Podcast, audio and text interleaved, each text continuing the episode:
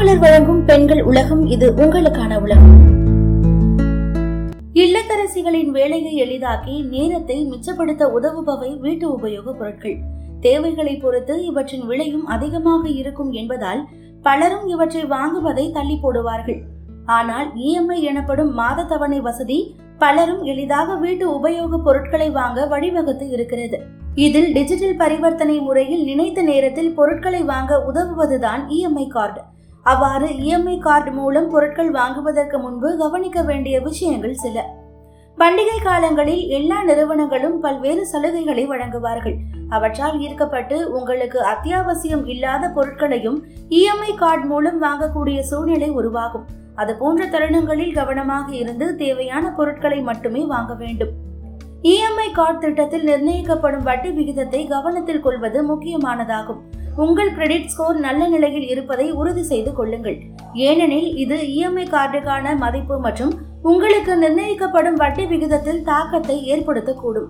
EMI card மூலம் வாங்கிய பொருட்களுக்கு அதிகமான அபராத தொகை விதிக்காமல் முன்கூட்டியே பணம் செலுத்துவதற்கான வசதி உள்ளதா என்பதை தெரிந்து கொள்ளுங்கள். அதிக முன்பணம் செலுத்தினால் கடன் தொகை மற்றும் இஎம்ஐ கட்டணம் குறையும். எனவே உங்களால் எவ்வளவு முன்பணம் செலுத்த முடியும் என்பதை முதலில் தீர்மானியுங்கள். அதன் பின்பு அதற்கு ஏற்ற வகையில் இஎம்ஐ கார்டு மூலம் பொருட்களை வாங்குவதே நல்லது. உங்கள் பட்ஜெட்டுக்கு ஏற்ப கடனை திருப்பி செலுத்தும் தவணை காலத்தை தீர்மானியுங்கள்.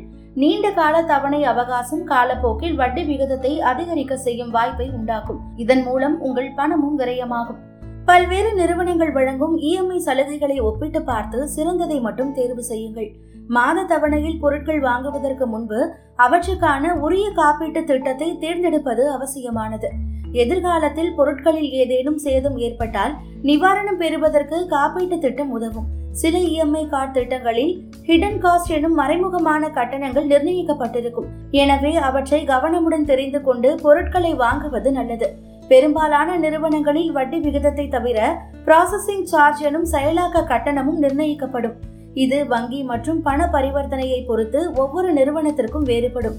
எனவே நிறுவனங்கள் நிர்ணயிக்கும் தொகையை ஒப்பிட்டு பார்த்த பிறகே தேர்வு செய்ய வேண்டும். பல்வேறு பொருட்களுக்கு அறிவிக்கப்படும் சலுகைகள் இஎம்ஐ திட்டங்களின் மூலம் அவற்றை வாங்கும் போது வழங்கப்படுவது இல்லை. உதாரணமாக இவ்வகை திட்டங்களின் மூலம் வாங்கும் டிவியின் விலை நேரடியாக சலுகை மூலம் வாங்கும் டிவியின் விலையை விட அதிகமாக இருக்கக்கூடும். எனவே இதையும் கவனத்தில் கொள்ள வேண்டும். இதே மாதிரி தொடர்ந்து பயனுள்ள தகவல்களை தெரிஞ்சுக்க மாலை மலர் பெண்கள் உலகத்தை தொடர்ந்து கேளுங்க.